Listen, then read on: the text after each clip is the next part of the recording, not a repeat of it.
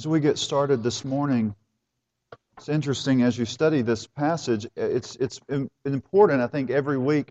I try not to take too long to do this, but every week as we kind of look back and think about what we've been studying, it's helpful to see that. So I want you to just think with me just for a minute. In Matthew 16, when we were in Matthew 16, we saw Jesus comes to Peter and he asked him, Who do people say that I am? And, and, and Peter answers, and Jesus says, But who do you say that I am?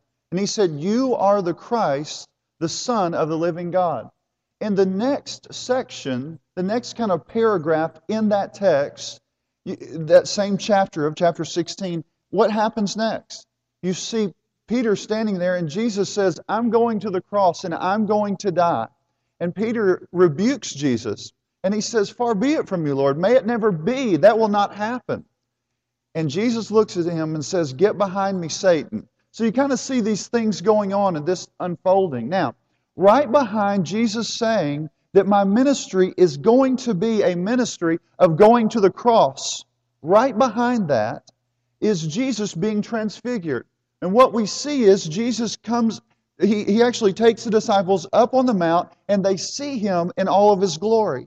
They see him in a radically new way. They have only seen him as a man, but they see him as the Son of God. They hear a voice from heaven This is my beloved Son, in whom I am well pleased. Listen to him. It's kind of like for Peter be quiet and listen up. This is my Son, and I am pleased with him. Now, as we get to this text this morning, as we kind of think through what has been taking place, we know that the disciples are Jesus' greatest concern. He's going to spend a lot of time trying to help them understand a lot of things. And we're going to see that over the coming weeks. We'll take a little a couple of weeks break, but after that we'll begin to see how Jesus begins to really unpack for them life in the kingdom and a lot of things in, in, in that way. But this morning, I just want you to kind of see some things. So if you want to take some notes, just write this down. What do we learn about Jesus? Because again, the Gospels is not all just about you. It's not all about how you respond. It's focusing in on Jesus. So, a number of things. Number one, you see Jesus' authority. You see it is greater than all authority. He has tremendous authority. We're going to see that in this text this morning. We'll also see Jesus repeat again that he's going to be delivered over and he's going to die and he's going to rise again. We're going to see that this morning. Another thing you will see is Jesus tells us he is God's son. He doesn't have to give the temple tax. He is God's son. So these things are repeated, some of the phrases. Now, the fourth thing is this Jesus will not unnecessarily offend people.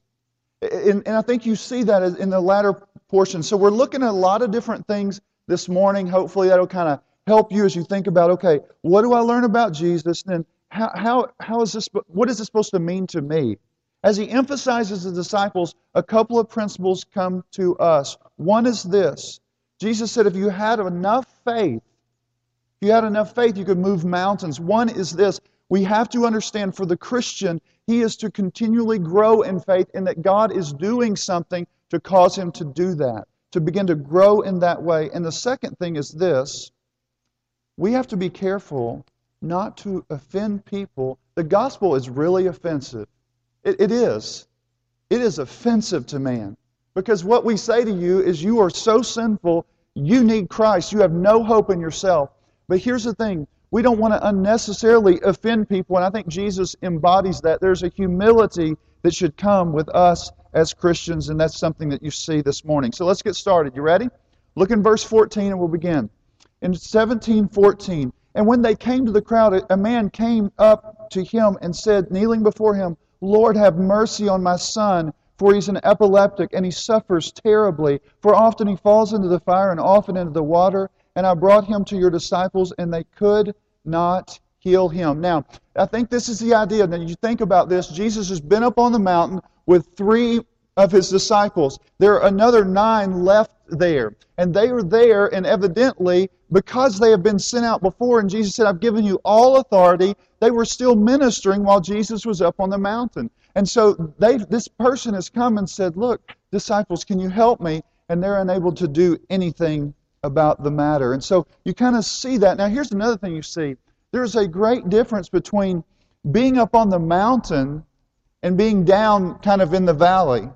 Up on the mountain, they see Jesus for all of his glory and they see this amazing picture. When they come down, they're coming down into the world of man, down into the fall, down into sin. They are entering into that realm where there's darkness and there is evil and there's all of these things going on. So as they enter into this time, they come to Jesus. Now, I want you to think about something real quick. When you think about your life and ministry, someone this week told me something real interesting. They were saying that they had met with someone and they, they were saying, you know, my ministry right now seems to be focused on someone in great need, and, and I don't really have time to do some of the things I would enjoy doing. And yet, in the midst of that, I think sometimes for me personally, I, I could be more intent on doing my Bible study and less apt to reaching out to someone in need. I could make it really big deal that I know the Bible and all the scriptures in it, but very little time of ministering to someone who can't give back to me. What you see about Jesus' ministry is so many times he is, he is there among the people. He's not disconnected from life. So, one thing that I think we have to see and understand is that. Now, I want you to see this man come to Jesus. He comes down and he's kneeling. He's kneeling before him. What does that portray? It's humility. He is broken. His son is ravaged by horrible things, and he's kneeling down before him. And he's saying, Lord, have mercy on me. Have mercy really upon my son. Now, have you ever seen someone who's been burned really badly?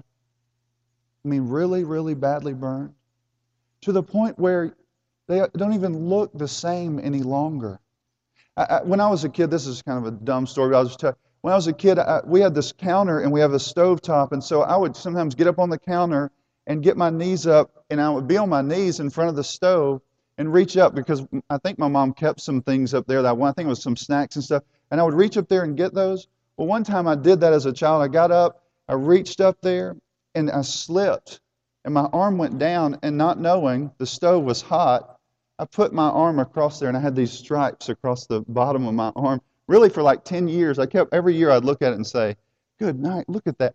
But here's the thing when someone is burned, you fall, that's nothing. I mean, I remember hearing it hit and my skin just kind of, you know, it was, it was rough. But if I was thrown into a fire, if I, if, if I would go into these moments where you would just fall out and fall into a fire and be burned up, this child has been through tremendous traumatic experience. There's scarring and all of these things. This father probably has been watching him, the scripture says, not here, but in other places, all of his life. Since he was a child, he's been struggling with this. There's been times probably that he's had to run and grab him out of a pond or a river and pull him out because he fell over and he, he may have even almost drowned before. And all this thing is going on in the midst of this thing. Now, here's the thing. There's just something to kind of think about when we see someone or if we heard someone was, uh, was struggling in this way, we would immediately think it was physical. I mean, my natural response is take him to a doctor, give him some medicine, and get this under control. And he won't pass out any longer. He won't go into this kind of thing. But I think one of the dangers for us as a Western minded person is that we always think that everything is tied to the physical, almost as if there are no spiritual things. There are no spiritual sicknesses. There are no things that are, that are traumatic, that are happening to people's lives. It's not tied to spiritual. Listen, this morning someone came in and said, It's been a really rough time for me. And, and, and it's not the things that she was saying, it seems like the, the, there's, there's a spiritual warfare going on. And I think we as Americans, sometimes we discount that. But, but you notice here, the physical problem is tied to the spiritual in this life, in this particular case. And I think we must note that and we must see that there are so many times that we probably face demonic things, evil things going on. There is a battle in the heavenlies, in a sense, that we may never see. And honestly, if, if, if our eyes were able to see, it would blow us away, I, I believe. So I just think you need to think in that way, understand that. Now, two, I just one last little thing here is in the midst of trouble, In the midst of all those things, where does the man go? He goes to get relief from Christ. He runs to Him. He seeks Him to deliver, and he calls out and cries out for Him to help him. Look at verse 17, though, as we go along. Jesus is looking at this situation, and Jesus answered, O faithless and twisted generation, how long am I to be with you? How long am I to bear with you? Bring him here to me. What's happening? The disciples see this, but they're not doing anything about it. They're not they're, they're really not able, it seems, to do anything about this situation. There's one element to where Jesus is saying, Disciples, why don't you believe? I've given you the authority, appropriate it, and by faith go and cast out the demonic uh, the demon that is here. And so I think that element's there. Also, we know if we read other parts of this story, the man said, Lord, I believe you can do it, but help my unbelief. You ever feel like that? You ever say, Lord, I know you, what you say is true, but, but help me believe that to be true? God, I need you to give me the faith and the understanding. When he says crooked and perverse generation, what, what is the idea there? This faithless, kind of crooked generation. Listen, when you don't believe God at His Word, you are demonstrating for others a crooked view of God. They are looking at you saying, You're walking with Jesus, but you don't believe those things to be true. You give people a twisted view of God, a twisted road on, on the road to walking towards God and living for God. You give this this convoluted thing, people will say, well, they say they believe, but they live in this way. It demonstrates something very faulty. It twists a right view of God. Jesus says, Bring him here to me. And when he brings him up there to him, the demon goes crazy. That's what Mark 9 says. The demon goes nuts because he knows what is taking place.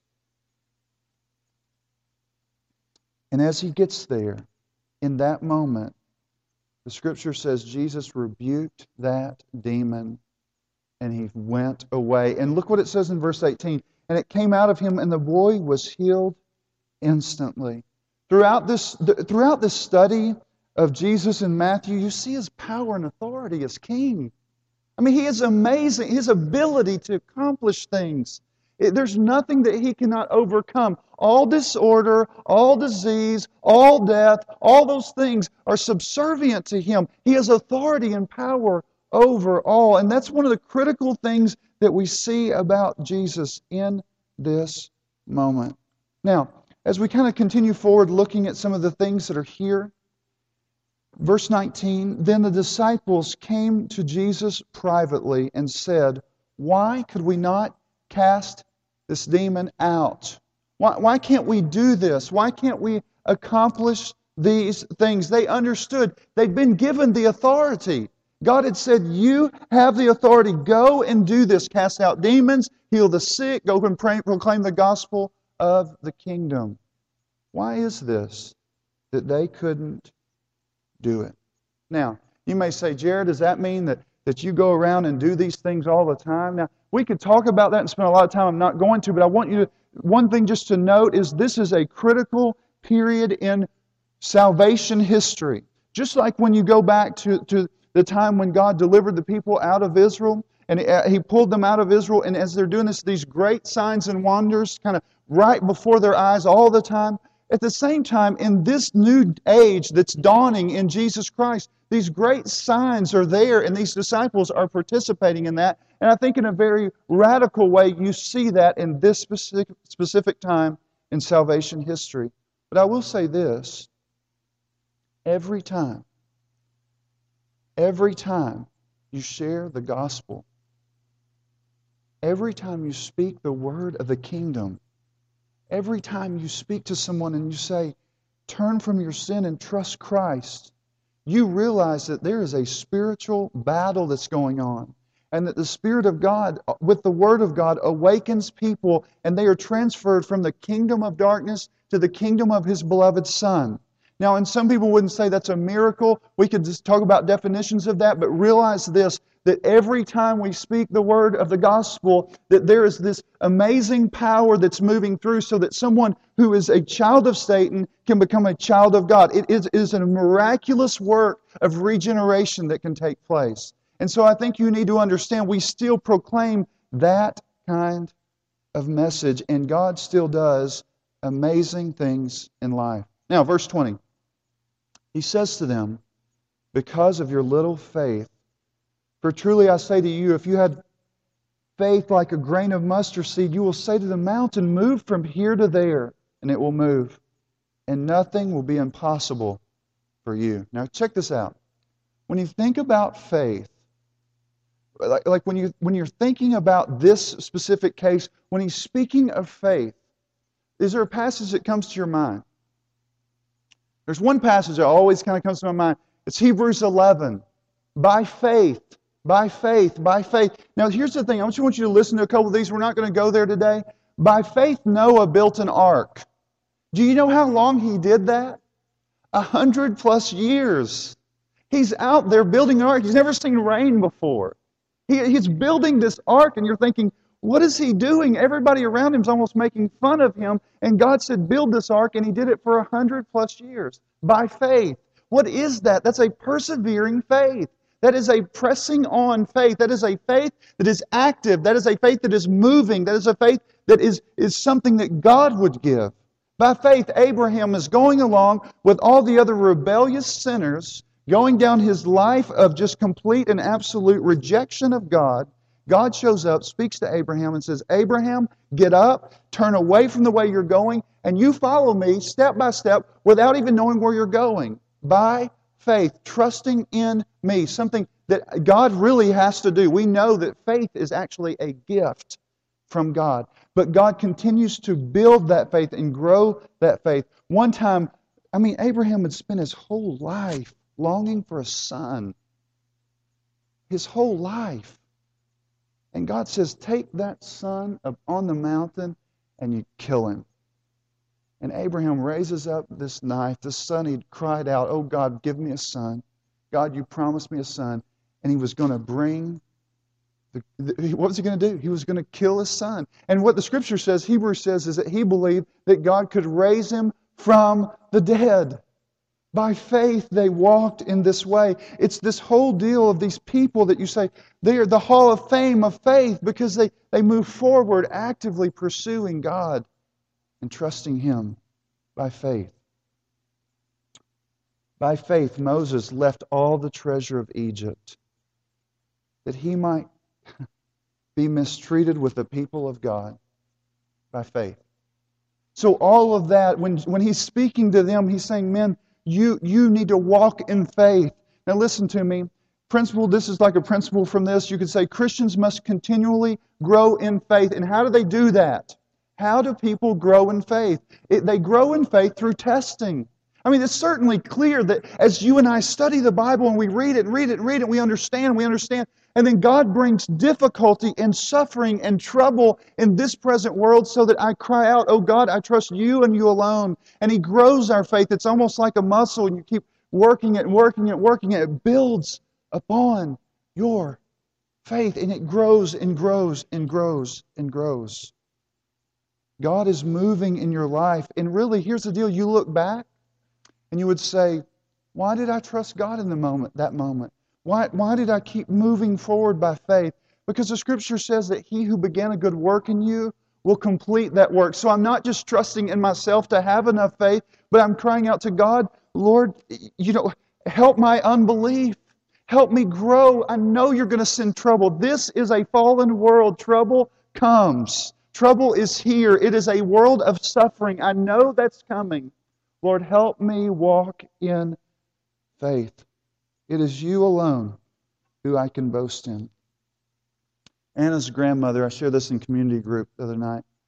Anna's grandmother has been praying for a family member for 40 years. 40 years. I promise you, every day she gets up and begs God to move in the life of this person that is very dear to her. She is, exemplifying a, a consistent, a God centered faith that is trusting God to do something and keep moving. I feel like the disciples are often like me. I will say, God, move in this situation. Then I'll get kind of tired and I'll move on. But, but in this moment, I think it's this calling out and this crying out that must come prayerfully, asking God to move. Now, let's keep moving here, and I just want you to see in verse 22 as they were gathering in Galilee, Jesus said to them, So as we move away from what's taking place there, we kind of move to this next step, and Jesus brings it back. I'm going to suffer. I'm going to experience this great suffering. Notice what it says in verse 22 and 23. As they were gathering in Galilee, Jesus said to them, The Son of Man is about to be delivered into the hands of men. Just stop there for a moment. What is that saying to you? He is going to be delivered. He's going to be delivered. What, what, what, does that mean? Do y'all ever have someone deliver something to your house? This week, I'm, my office is at my house. I'm sitting there.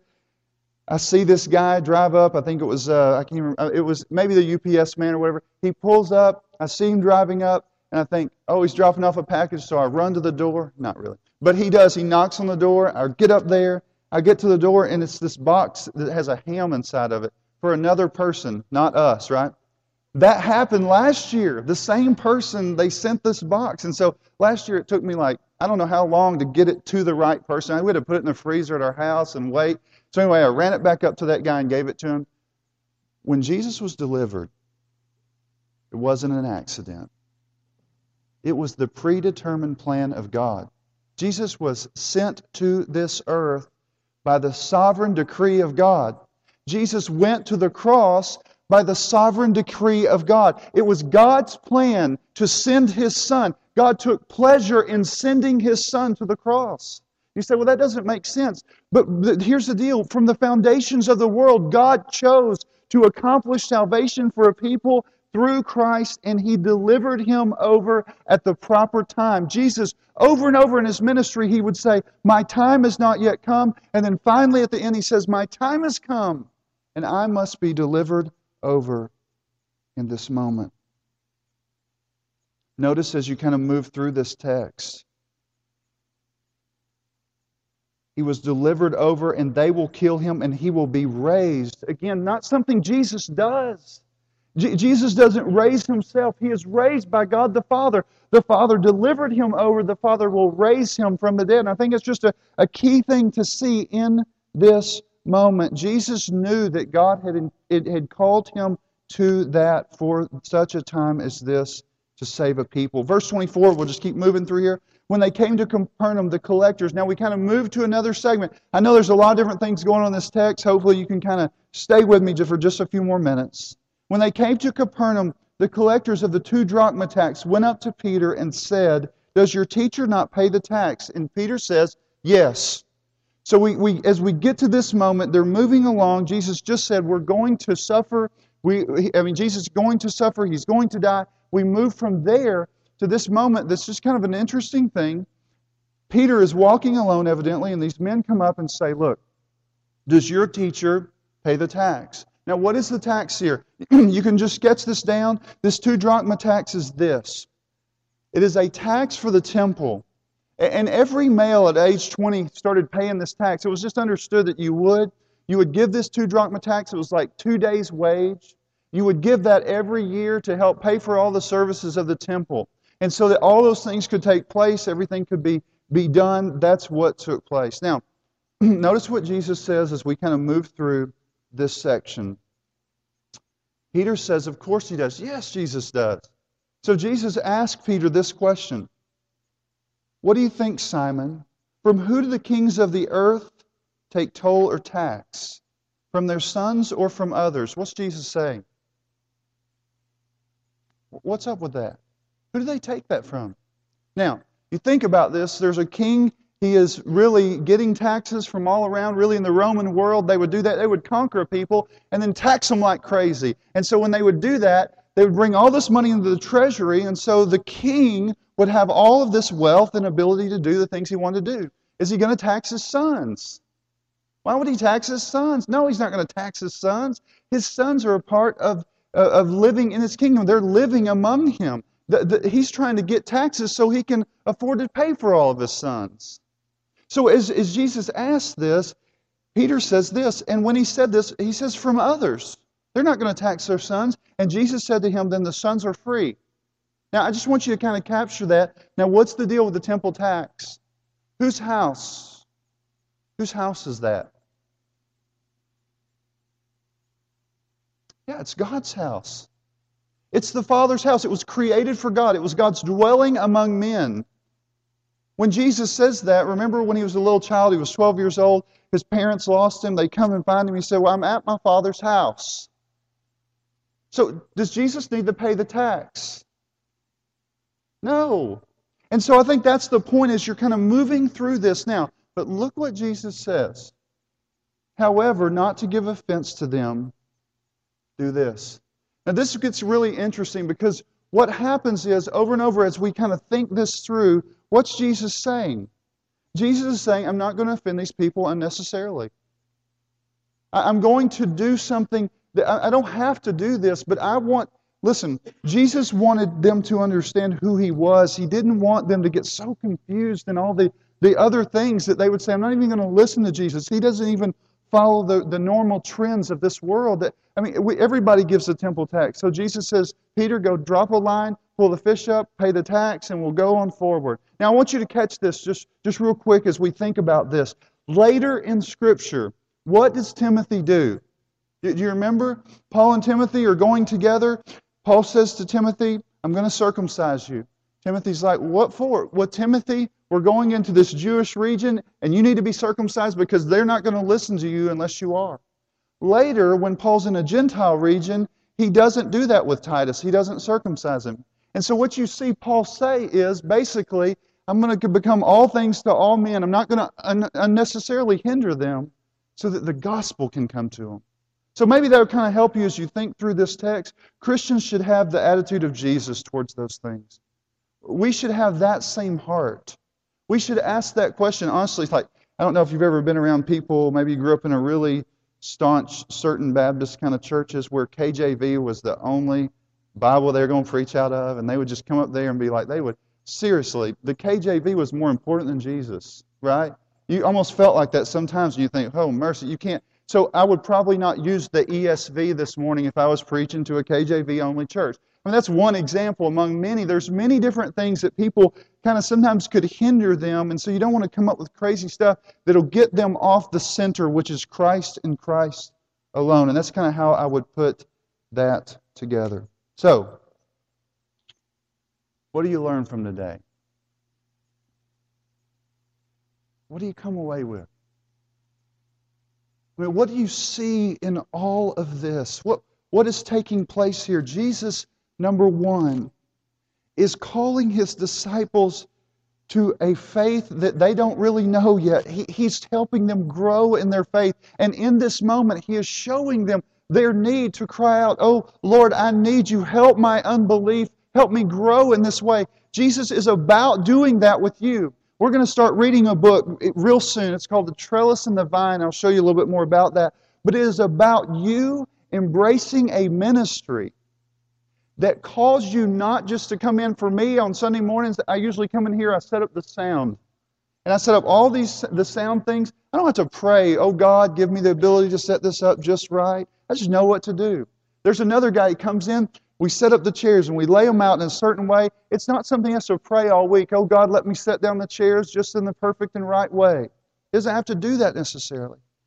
But God often calls you to a ministry that calls you to, to cry out to Him God, give me the strength in this moment. I need you. I need your grace. I need your power. I need your strength for this. If your ministry, if, if God's not calling you that kind of ministry, you evidently aren't pursuing a radical view of what it means to be in Christian ministry. He's called us to serve others and to give of ourselves, and God stretches us in that. He calls you to be um, to go through almost a lot of discomfort often. And I think Jesus is showing these disciples that they must continue to grow, they must continue to learn to trust Him, they must continue to appropriate these things by faith so that they might be faithful to Him and do ministry that they are incapable of doing, but by His power they can. Ephesians 3 20, 21. Now to him who is able to do exceedingly abundantly beyond all that we ask or think, according to the power that works within us, they got to learn that. And secondly, as far as a principle for us, we have to be careful and constantly be aware that people come from all different kinds of backgrounds. There's times they make you so mad, and you think, why do they think this, or why do they believe this, or what? And sometimes it can cause such a disruption that it gets us off the gospel. Jesus needs to come out to us, He needs to, to be shown to others, and the way that happens is that you being aware of other people's thoughts, of other people's struggles, of other people's views, of all those things, as long as you keep it on the center and you don't back away from the gospel, it has more offense than you can imagine. It offends people like crazy. So we shouldn't be an offense just for the sake of being one. So let's pray together and we'll conclude today. Lord, I ask you this morning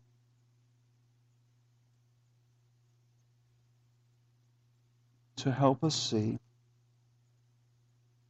that Jesus is greater than all.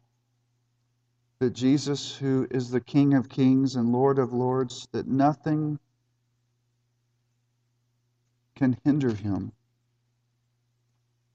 That he became a servant. That he died.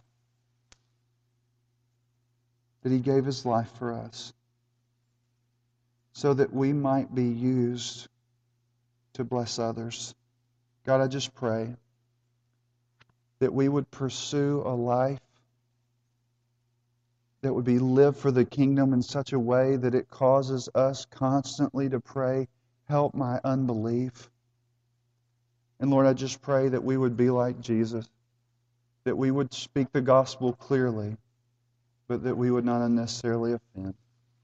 Pray for whoever's here this morning, Lord, if they don't know you, that they would see who you are from all of our service, that they would understand that you are the Christ, the Son of the living God, and that their only hope is to trust in him. In Jesus' name I pray. Amen.